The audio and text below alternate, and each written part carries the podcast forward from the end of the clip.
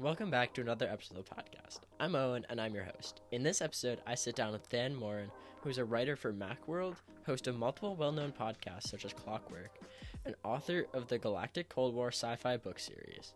In this episode, we discuss everything from how he grew his podcasts to how he became head writer at Macworld. If any of this sounds interesting to you, remember to subscribe and leave a review so you never miss a podcast and so I can keep growing this podcast. Let's get in the episode. So, to start off, just uh, start with like who you are and uh, what you do. Sure. Uh, my name is Dan Moren. I am an author and a uh, tech journalist and a podcaster.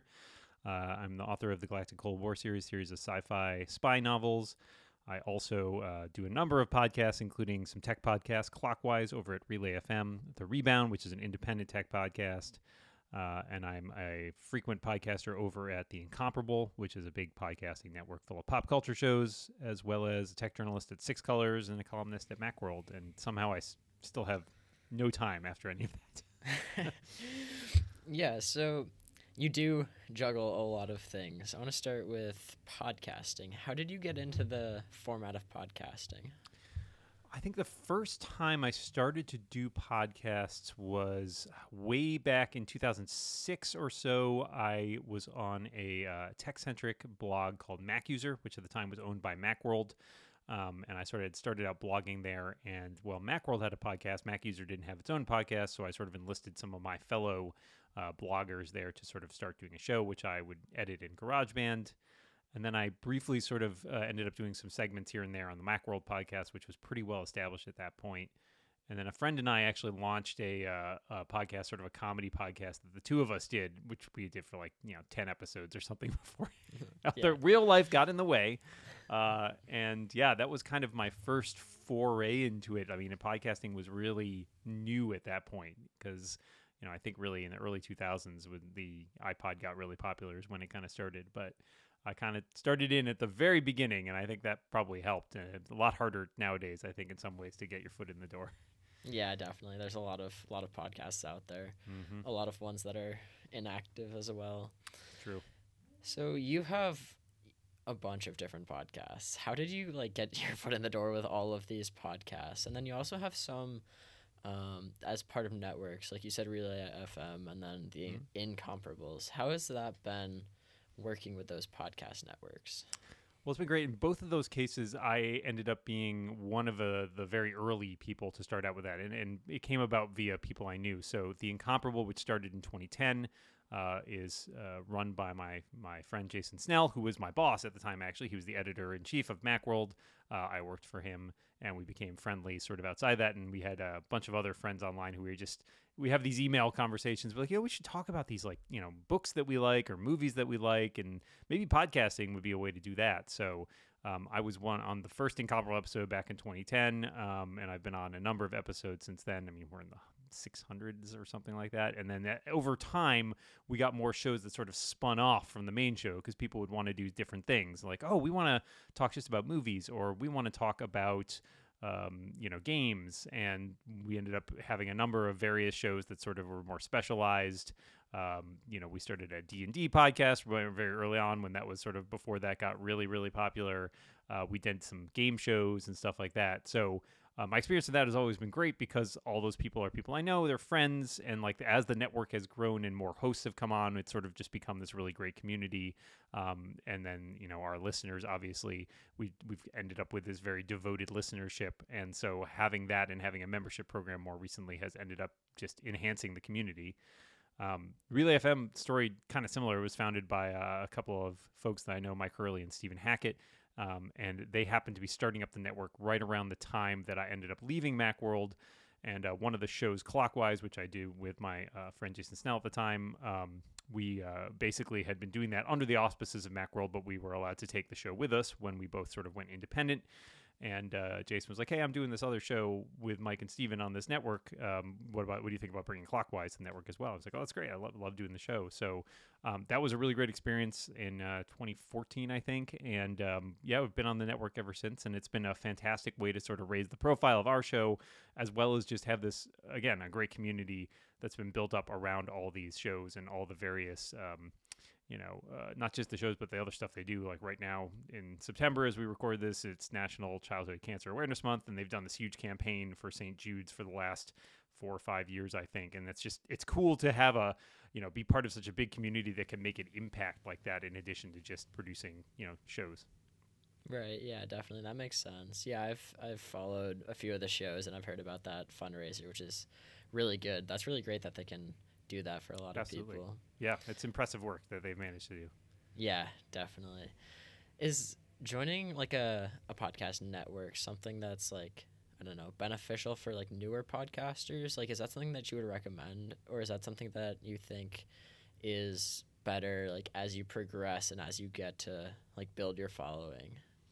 I think that both have advantages. As a podcaster that's just starting out, I think a network is a great great way to raise the profile of your show, especially if there's like a lot of other shows on the network that are popular. It doesn't always work. Like it's tough to cross promote stuff sometimes. People get very focused in on like I love this show, but I don't want to even on Relay FM, which is a great network full of awesome shows. I know there are some super popular shows and it's hard sometimes to attract people from those audiences onto other shows. But I do think it, if nothing else, gives you a resource in terms of other creators that you can talk to and like learn from.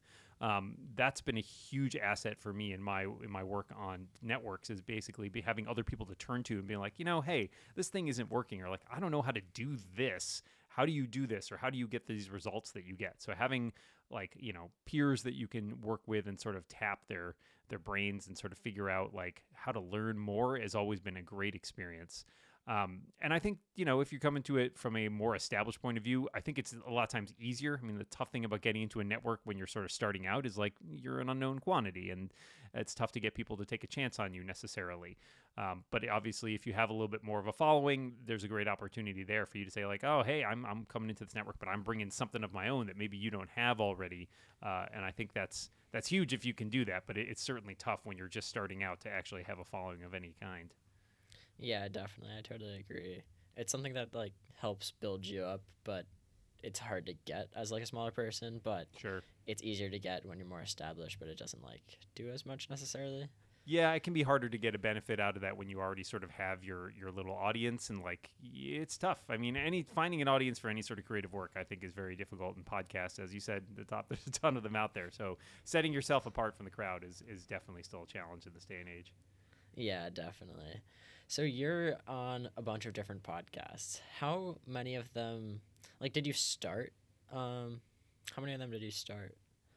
Uh, let's see. Uh, clockwise, I started with Jason when we were at MacWorld. Uh, the Rebound, I started when I left MacWorld. Um, and then most of the incomparable shows that I do as like a host are shows that I started um, and then I, I, appear on a lot of shows as panelist too, where I just sort of like a, get to be a, a voice in the crowd, which is for me more relaxing because as not having any production responsibilities is always nice. Oh, I just get to sit here and talk to people.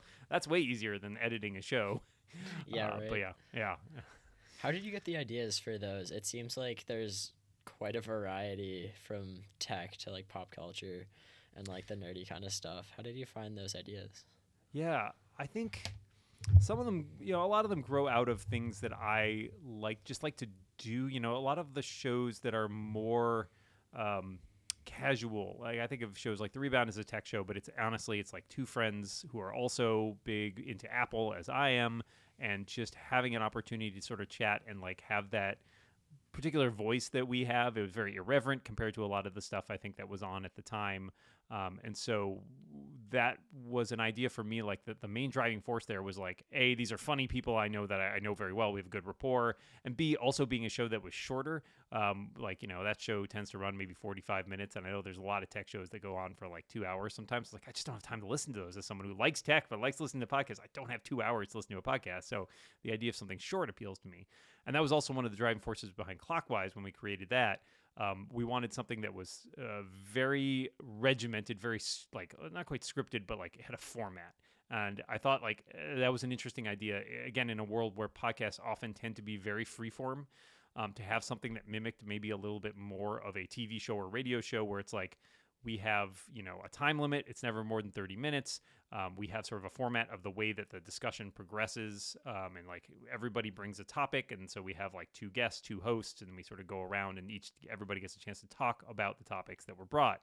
Um, and i just love the idea of a show that had like a kind of a harder format to it. It feels like something that doesn't get done as much in podcasting and i feel like it really lends itself to the medium and it's a great way to get more voices in and to get um, people to listen in a way that like again if you don't have two hours you can listen to a show that's 30 minutes um, and then a lot of the pop culture stuff is just stuff i'm passionate about and interested in and it's always fun i would be talking about this stuff with people even not recording it as a podcast so having that as an outlet is like well we might as well record it Yeah, exactly. Might as well get some uh, some extra benefit right in addition to the uh, the fun of talking about it. Mhm. So, do you have any of your shows on YouTube, or are they all just audio only? Most of them are audio only. The one show that we tend to do on YouTube is uh, Total Party Kill, which is a D&D podcast that's at the Incomparable. And so we've been, uh, I think we started later. I think we started out audio only and then eventually moved into doing YouTube streaming on that because, again, it was something that seemed to fit a little better into the medium. Like a lot of the podcasts we do, I think our audience is very audio centric and so having you know video for them didn't always appeal but there are definitely shows that we have done including some more like game show stuff where i feel like that the video adds an extra dynamic to it. Um, and with d&d obviously like you know that's that's a pretty popular medium to use for that as well. So uh, i think youtube ended up being something that was uh, made a lot of sense for that kind of podcast. But i think it really depends on the kind of show you got and the sort of you know the the way that you want to produce it. Like not not everybody's always up to be on video. Like it's definitely more of a uh, you know preparation. Oh, I gotta be on camera and I gotta sit right and I gotta smile and all that stuff. And it's it's definitely requires a whole extra part of your brain to manage all of that as well as talking about stuff and getting really you know into it. Right. Yeah, definitely. That makes a lot of sense. Um, so you're really into like the long form podcasting and then also like writing books and you were a writer at Macworld. So there's a lot of that long form content which I I don't know. I was listening to a podcast the other day and they were talking about how um uh, it was a I forget his name, but he has like a, a creator media company. Mhm. Um, it's like a consulting company, and he was talking about how like the difference between long form content and short form, and how long form is like much better for building a community. Hmm. Have you ever thought about doing short form or like just how that might affect like some of your podcasts if you like clip them? Yeah, um, I don't know. I, I think you're right that, that the long form is better for building a community because people get to feel like they know you, and there's a certain degree of like really, you know, bringing people in and having them become almost part of the experience and part of the uh, the the sort of not exactly the back and forth, but like you know they sort of get drawn into the conversation. I think that's harder to do with a short podcast. I think there's a lot of stuff for short form that appeals because I think like both attention span wise and also just in general like time wise people often don't have a lot of time and so being able to have something that you kind of digest in a small bit i think has a lot of appeal to it one of my podcast partners lex friedman does a show called your daily lex which is just him like for five minutes and he like does a podcast every day and it's like you know five minutes you know you've got you got five minutes you can listen to a podcast for five minutes and i mean there's definitely something accessible about that which is really nice um, but it i unless you're committed to doing it maybe every day i guess maybe it's harder to draw an audience in if you're like well i got five minutes for you but it's once a week or something like people forget about it or don't look forward to it as much Yeah, that makes sense. I actually haven't listened to that. I haven't seen too much too much of that kind of podcasting like strictly on podcast platforms. I don't know Mhm. if I'm just like not aware of it. Have you seen that? No, no- not a lot of it. I don't think it's very common. I feel like a lot of podcasts tend to be much in the much longer form. Like I said, you know, an hour to two hours or something like that seems to be more common. I mean, a lot of that probably grows out of like TV and radio shows where you had like scheduling blocks and like everything's an hour long or half an hour long, and you know that makes a little more sense than couldn't really run a TV show or a radio show that was five minutes very often. But yeah, Right. I also feel like it's kind of hard to get like into a good conversation with someone Yeah. if that's I mean if that's the format of your podcast. I, w- I will say like, there are short- some there are some. Uh, I was just thinking uh, the the exception that proves the rule always. Um, there's a radio show that does um, basically economic news marketplace, which is on a lot of NPR stations, and they have a couple podcasts that are sort of spun off but are also also aired on the radio sometimes that are like 10 minutes. So they do like a tech version called marketplace tech and oftentimes it's on the radio at like you know 6.50 in the morning right? Like sometime right before 10 minutes before the hour. Um, but you can also get it as a podcast. And i think that's it's a clever idea to have like spin-off shows that are like maybe a little more focused. And then it's like hey we're going to really deliver something like one idea or something in like 10 minutes. And you know i think there are like planet money is another good npr show that's spent a lot of time like kind of honing like they used to do all their shows were like 20 minutes long i think. And like that's a good way too to be again drawing people in with this idea like you know, maybe you don't have two hours, but you probably got 20 minutes and you could listen about like one interesting idea or thought or something like that. Yeah, no, I really like that idea. That's what I do with mine. Um, so I will record like a full length episode with someone, and then I'll just like take clips that I think are like the most valuable, Mm-hmm. and they'll just be like two to like five minutes, and then just post those individually. So it's like you can kind of go back through and just uh, get the highlights, I guess. Right, right. That's clever.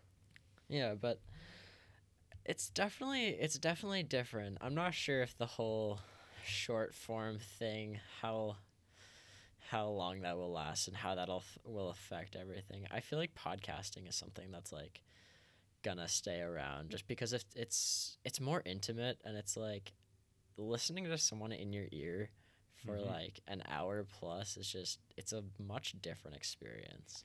Yeah, and it's it's immersive too in that sense. It's something you can do while you're doing something else, right? Like I think short form works very well often in video. You look at YouTube and you know, you can go find a 5-minute video on practically anything and like but it requires all your attention, right? You can't really do that and do something else whereas as somebody who listens to podcasts, like I think podcasts are great when I'm like on a walk or doing the dishes or mowing the lawn or something like it's something I can do while I don't have to do something else and it draws me in to like a different experience in a different world.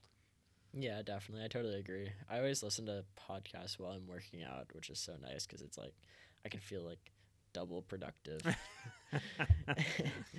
Cram it all in at once. That's right. All right, so I want to switch to talking about your books a little bit. How did you start writing books? Well, I mean, the short answer is I always wanted to, and so I'd always been writing something. Like even as a kid, I would try to write these stories, and I wrote a lot more short stories because when you're a kid, that's all you can kind of conceive of. Like being oh, a novel seems impossible to write; that's so long. Um, and I tried during my teenage years a lot to like start writing books, and I would always end up crapping out around like twenty thousand words or something, and just not really have planned out where I was going or what I was doing, and I get frustrated. Um, so I didn't actually finish my first book until I was about 24, uh, and I was working at a day job that I was getting bored with, and so like I had like spent a lot of my evenings and weekends and stuff working on this book, and then eventually I was like, I remember when I finished it because I was actually at work and I had, it was like a Friday afternoon, I didn't have anything else to do. I'm like, nobody else is watching or here, so I'm just gonna finish. I know how I'm finish. Like I only got like a thousand words left. Um, so that was my first book um, and i sent that off to an agent. I did my research and found like agents and stuff who might represent the kind of stuff i was writing which at that point was science fiction and um, sent it off and got a very uh, impersonal but polite rejection notice um, and was like oh well i don't know. I mean i guess so but i'll keep i'll keep working at it. Uh, and so i kind of went back and forth for a while. I sort of you know was sort of always plugging away on something and then I ended up doing. I was working at the time at doing like IT work and web development, and I hated those jobs, so I left them. And uh, when I started switching to writing as like a career, I was doing tech writing, and I was writing, you know, about uh, technology, consumer technology, and stuff. Eh, that sort of absorbed a lot of my day work and a lot of my writing energy, and so it took me a few years of being able to like peel off enough time to work on something that was purely creative rather than stuff for my day job because like sometimes you would write for like all day and you'd be like oh the last thing i want to do when i get home at night is like go back and start writing on something else. Uh, it's just very exhausting. Um, but when i was probably in my like late 20s i was like you know i'm gonna take another crack at like uh, writing. I had this other idea that i had been working on since like college basically. I was like oh i've got this sort of world i want to explore. And so i started working on that uh, and it took me like i don't know f- three or four years to like sort of finish the the draft of that first book, and then I uh, found an agent that I met uh, through a conference. Uh, and it actually turned out to be one of the agents I had sent my first book to that had rejected it. Uh, and so it was kind of a nice moment to like come back and he actually was like, "Oh yeah, this was pretty good. We can work on this." And it's like it's not quite ready yet, but like he was willing to spend the time and invest the time with me on going back and forth and helping me improve that book to the point where it could be then sent out to publishers. So you know, this book that I finished again in like 2009, uh, we did not sell until I want to say 2015 or so. So like it took a long time. It was a big investment, um, and you know it was very a long, arduous process, but um, managed to find a publisher for that one. And then, sort of, since then, I've been putting out a book every year or two. Um, and uh, I hope I'll be able to continue doing that, but it's certainly a lot of work. Yeah, definitely. So, as you're writing, like in the earliest stages of writing books, did you find it like discouraging that you didn't like you weren't immediately able to sell them, or like how did that um, I guess affect Yeah. your writing. For sure. I mean, it is. I was actually just having a conversation with a friend about this. I mean, I think the only thing you can control in writing is persistence. If you want to make a like sort of a go of the career, you know, it is tough. There is not a lot of opportunity, and you know, especially if you are a uh, I think a lot of the uh, pers- people of color or a woman or something like that, there are a lot of like the deck is sort of stacked against you. But I think the one thing that you can control is just how whether or not you stick with it. Um, and it doesn't guarantee success. Like you could stick with it and you could, you know, uh, bang out books left and right and, and spend a lot of years working on it. And it doesn't guarantee you'll get a publishing deal, and it doesn't guarantee that you'll sell well if you do get a publishing deal. Um, but you know, like the old sports adage is, you you, you miss 100% of the shots you don't take. So you gotta you gotta sort of put the time in if you're gonna get anywhere. But it's certainly discouraging to feel like I invested all my time and energy in producing this thing, and it just didn't go anywhere. Um, I, I, these days, it's a, there's a lot more opportunity though i think which is nice in terms of the self-publishing world and putting out your own stuff like just as we've seen with podcasts which is like predominantly sort of a self-published industry where people produce their own content and put it out there um, you can do that with with the written word as well these days and people have made very successful livings or just you know even like a good following off of producing their own stuff um, which was a lot harder, you know, 30 years ago. You couldn't do that. You couldn't. The the idea of the sort of stuff that you self publish had a lot more of a stigma attached to it than it does now. So uh, it is discouraging. But like uh, again, if you are somebody who believes in what you're doing and you're very passionate about it, I think you can find an audience these days, and that's uh, it goes a long way to making you feel like the time that you've invested in this is going to pay off in one way or another. Right. Yeah. No, that makes a lot of sense. Just keeping with it. Now, when you were starting, did you um, have any like really strong inspirations for your writing, or how did you like kind of, I guess, come up with those ideas? Sure. Yeah. I mean, like any writer, I read a lot. Um, I grew up in a household, both my parents were librarians, so like books was part of my DNA. Um, and I think I absorbed a lot of that as I was growing up and reading like incessantly and reading widely all these different genres and, and types of books, nonfiction, fiction.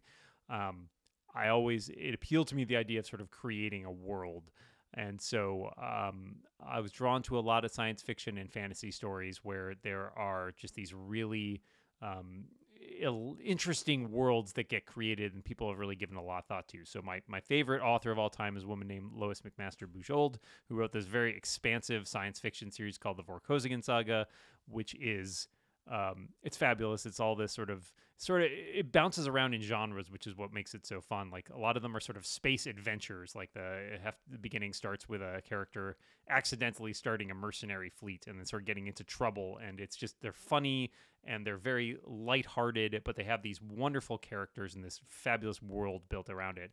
And then later installments, there's some that are more like murder mysteries, or there's some that are more like almost like straight up comedies.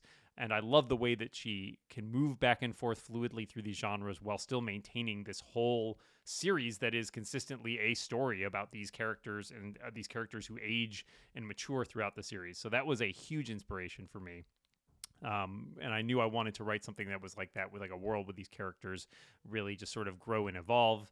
and then I also like sort of harken back to some of the stuff I loved reading when I was younger. Um, uh, the uh, I grew up in an age between like uh, the original Star Wars movies coming out and the prequels coming out, and I'm a huge Star Wars fan. Always been a big Star Wars fan. And when I was like um, in uh, 14 or something, they um, put out like this new trilogy of Star Wars books by this uh, Timothy Zahn called the Thrawn trilogy, and I was like, I devoured these things because I was like super into that. I was like, oh my god, there's never there's new Star Wars. There's never been new Star Wars in my lifetime. Um, and I, I just I have such a fond deep fondness for those books that like they really just inspired a lot of sort of where I like the general tone of the stories I want to write. Again, these fun adventure stories where uh, they're a little bit more lighthearted than there's you know fun action and all of that. Yeah, that's really cool. How did you? So like, if you're drawing inspiration, how did you like make sure that you're not like taking too much? You know, like how did you It- balance that?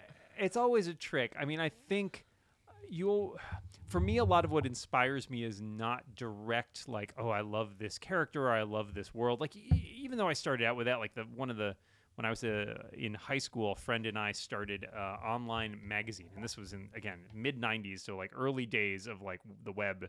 And we started an online magazine because we both loved writing science fiction and fantasy. And like the first thing i had published um, was basically a, a story like in the Star Wars universe that I had written, like you know, essentially what you would call fanfic nowadays. That was not even really a thing at that point. And I think all writers kind of start there, like because you see these things you love, and you're like, oh, I want to, I want to play with those toys, right? I want to get those action figures and like get to bang them against each other.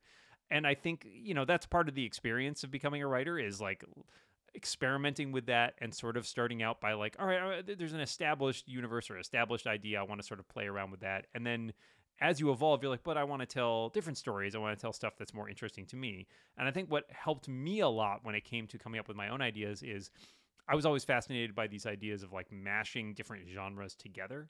So, like, my series, The Galactic Cold War, is literally like a science fiction stuff mashed up with like spy thrillers.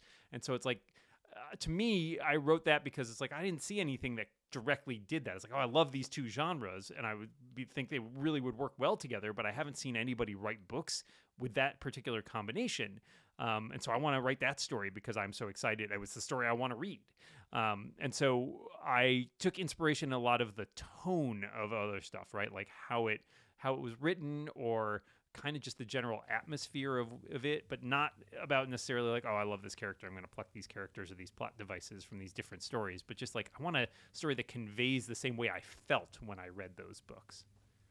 That's really cool. That's a good way to think about it, and that makes sure that you're not like taking too much, Yeah. but you're still you're still getting it. That's really awesome. Your books look so cool, by the way. I've never Thank you. never read them, but I was looking on your website. I was like, dang, I need to read these. Yeah. Yeah. No, a, right gre- up my alley. a great cover helps. And uh, yeah, again, that's my biggest advice to other to writers, other than sort of persisting, is like, yeah, write the book you want to read. If you're excited about something, you're like, oh man, no one's ever written this book before that that mixes all these elements that I love from these different things. Yeah, you should be the one to write it. yeah. The the whole like space sci-fi stuff is so fascinating to me. I don't know why. It's just it's so interesting. It's probably Mm-hmm. It's Star a- Wars, honestly. Yeah, I mean, all that stuff captures your imagination, right? I mean, again, like I don't know, it's fun to it's fun to think about what might be or like what's out there. I I, I think that's just a very natural human tendency, and it's a reason why.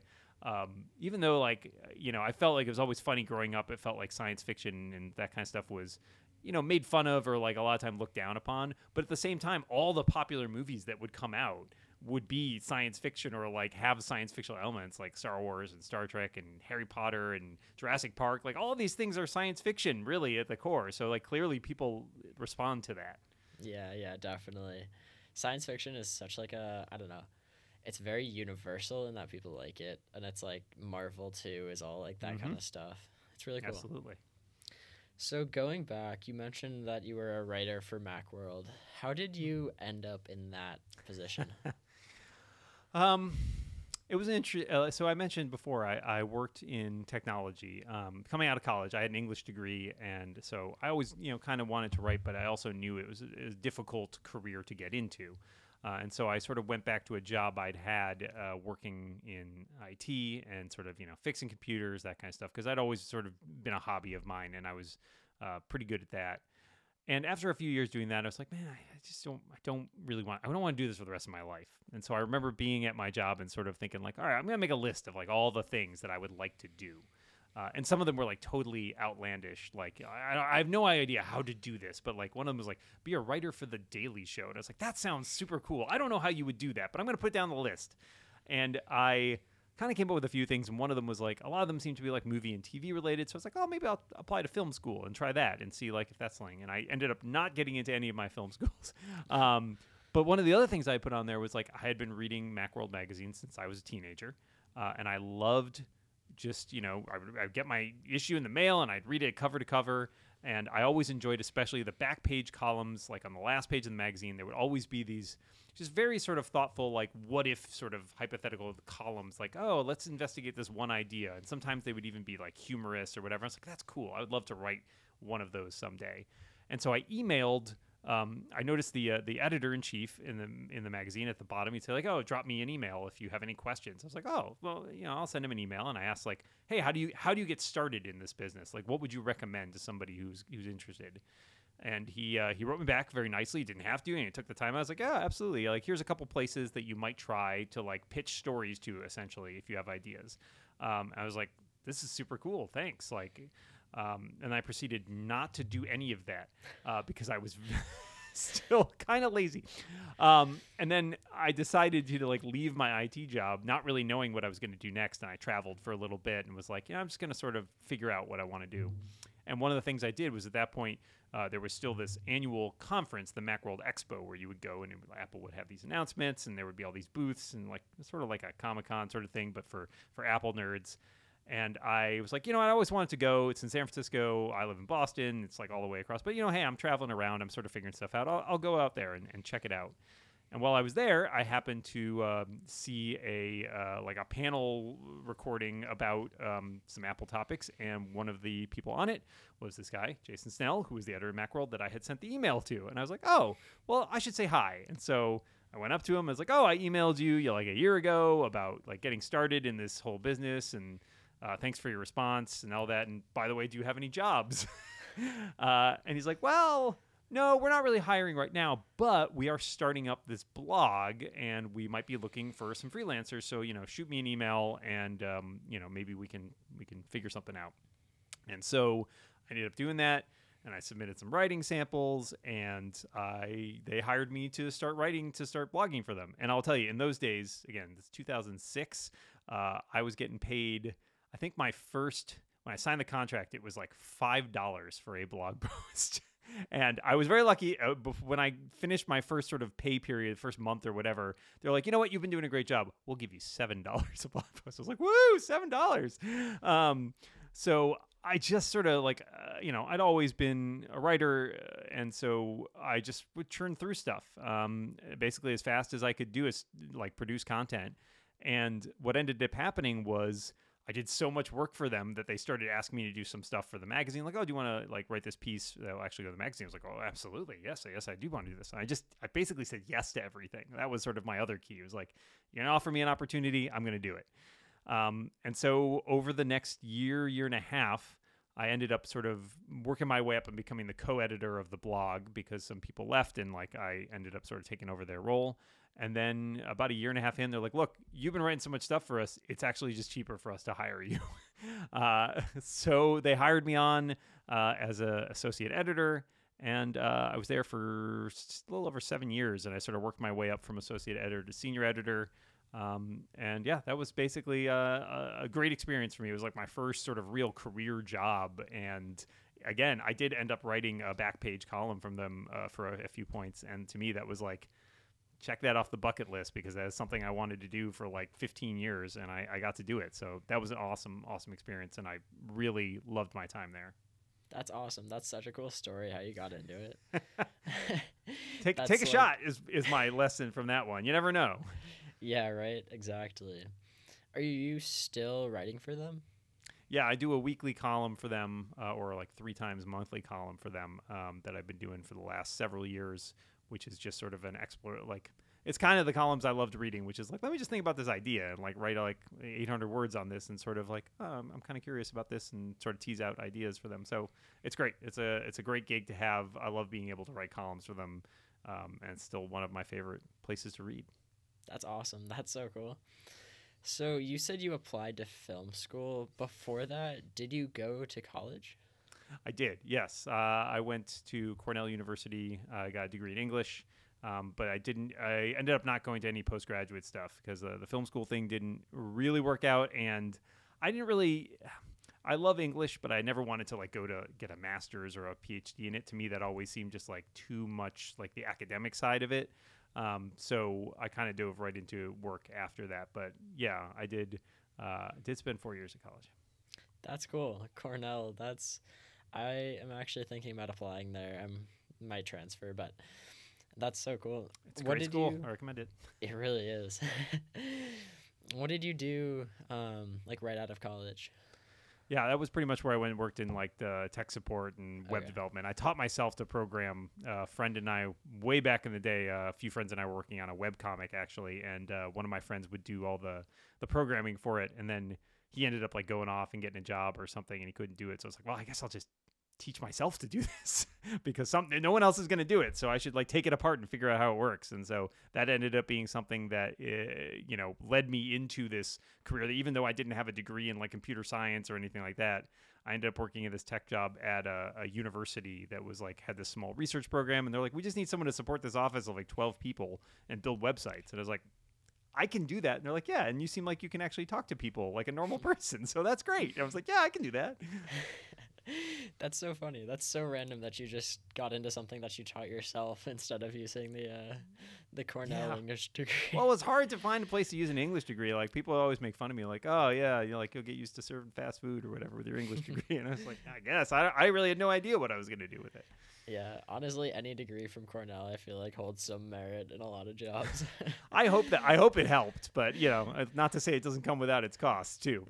yeah, exactly so you you juggle a lot of things. It seems like your um, your tech interests and your your kind of pop culture interest all feed into podcasting, which is mm-hmm. really awesome. I think podcasting is a really cool um, platform for that. But how do you how do you juggle all of these different things? You have a lot of um, a lot of projects that you seem to be working on. Yeah, uh, it's tough. Um, a lot of it is about managing time. Um, I one of the things I used to love doing, and I don't do really anymore um, because of you know sort of post pandemic, was like I used to go to the coffee shop in the morning. Like that was kind of my like work writing time. Was like I would get up in the morning, I would walk down the coffee shop, I'd spend a couple hours there. I'd sort of like be able to like disconnect a little bit from uh, what was going on in the world and just sort of work on some writing.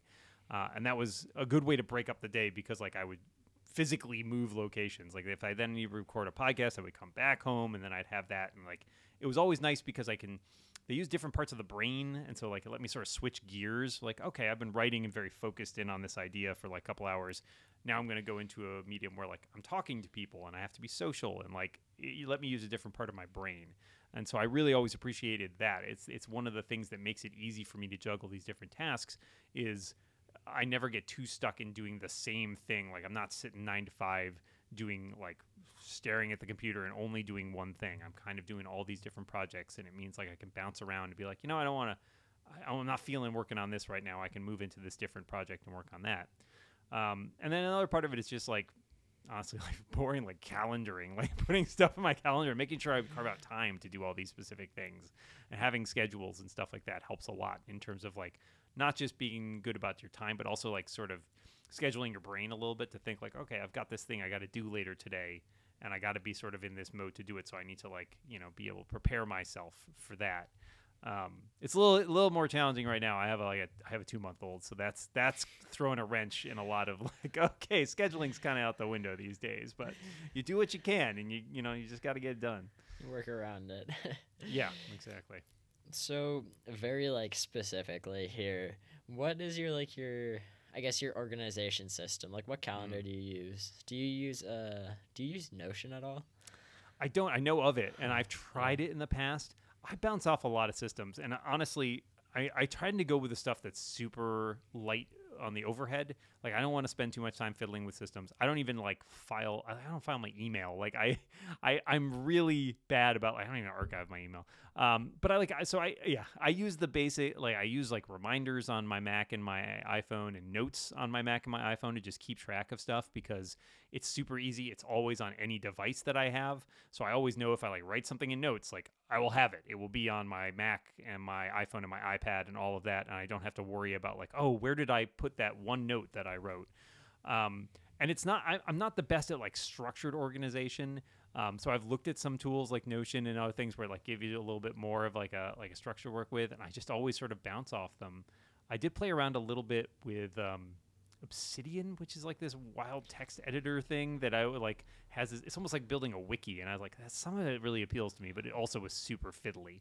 Um, so like yeah i i stick with a lot of the basics i do use fantastical which is another uh, uh, ios and mac app for calendaring because it's got a little more power but honestly, yeah, a lot of what I do is just sort of with the tools that are, you know, sort of freely available because I, and this is like one of my other little mantras like I think tools are can be a trap.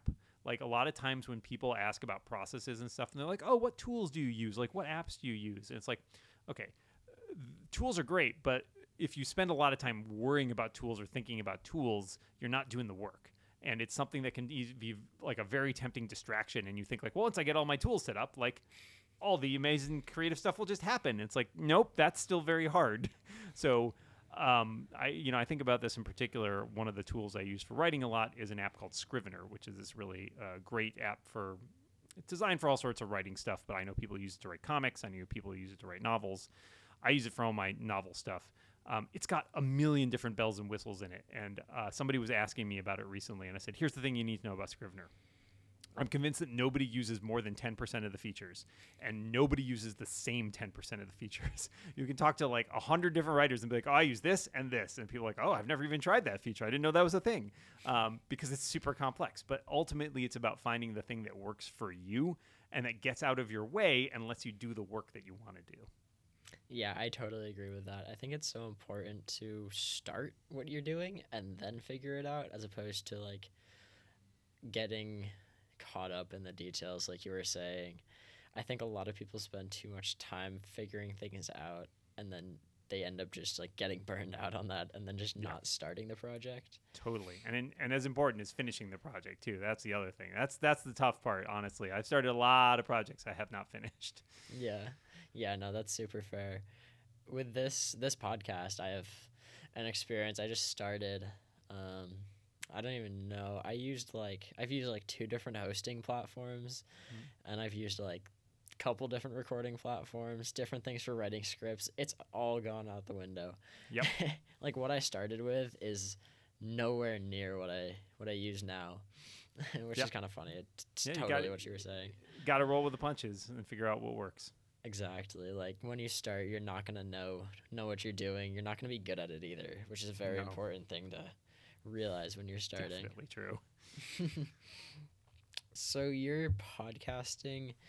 You said that you do some producing of it. What mm-hmm. uh like what is your scope of that? How much of that are you producing?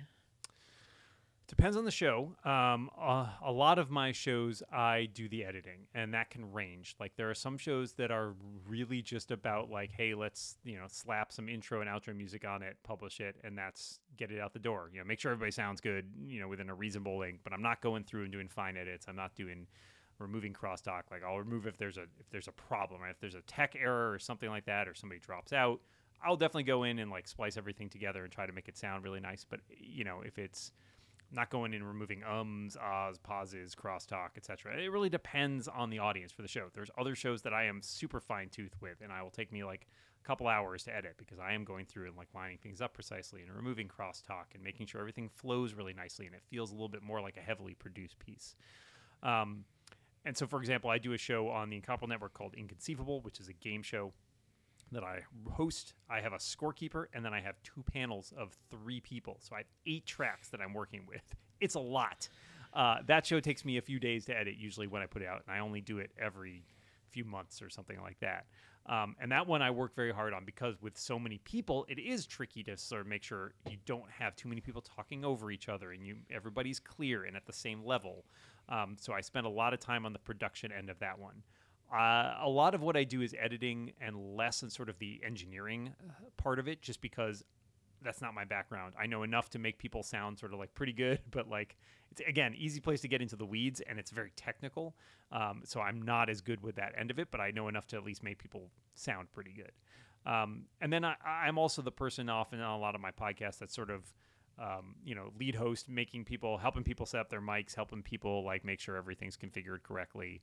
I have you know a show clockwise where we have two rotating guests every week, so a lot of that falls to me to not only do scheduling um, and like sort of find booking guests, but also make sure that those people are set up to record and know what they're doing so that we can like get a clean uh, a clean recording from them. Because a lot a lot of times these are people who are not necessarily podcasting frequently. Like um, so yeah so uh, on some shows i do quite a bit on the production end and then there are some shows where again like i just get to sort of sit back and and hang out and those are definitely less work Yeah, definitely. You just mentioned that uh like the people that don't podcast as frequently. That's something I've noticed doing this show. Getting getting podcasters on the podcast is like such a such a life hack. It makes it so nice. I will So- say, uh, my my tip for that one is my friend Antony Johnston, who is a podcaster, and I'm trying to find. He has a site where he like sends people. He made this like guide at one point that was uh, basically here's how to be a good uh, podcast guest. And um, it used to be at podcastguestguide.com. Seems like that URL may or may not work right now, but um, it was great because it was like, here, let me just lay out like a super simple way to do podcasting because he used to do shows where he would have a lot of guests on it. And he's like, yeah, I got tired of like dealing with that all the time. But I think it's out there. You can Google podcast guest guide, and I think it's out there. That's um, awesome. I'm definitely gonna find that. so you mentioned how some of your shows you edit them more heavily and some you leave a bit more raw and a bit like more just as it was recorded. Do mm-hmm. you notice a difference in performance um, between those two? Hmm. In terms of like how many people listen or response or like the audience performance, Yeah. It depends because I think the shows are kind of tuned to their audiences. I think, like, for example, a lot of the shows that I leave a little looser are shows where it's like, I do a show where we recap TV shows. You know, it's like, so you're doing one a week and you're like covering shows. And a lot of times, a lot of the value in it is getting it out within a reasonable time frame because people are like, oh, I just watched the show. Now I want to listen to a podcast, like breaking it down. Um, and so a lot of that is about sort of getting stuff out more quickly. And I think people are a lot more forgiving about that because there is the understanding, like, oh, well, you know, this is a bunch of people sort of chatting off the cuff, and it's really just sort of about responding to something that they just happened. Like it almost feels like a live live broadcast, almost in a certain sense. So I think people are tend to be more forgiving about the audio quality or about like the fine tuning of that kind of show uh, than about something that is, you know, like I said, I do a game show. That's it feels like it's supposed to be a little more heavily produced and more targeted. But I find that the the quality of the audio, like editing and everything like that, does not matter as much as sort of mm, the the content or the like the genre and like matching up with that. Like I think a lot of times if people like your show. Um, audio can sort of be a tipping point left or right like i know people who listen to shows that they absolutely love where the audio is terrible. Like um, some of my friends are big fans of this show called The Flop House, which is a uh, podcast about movies.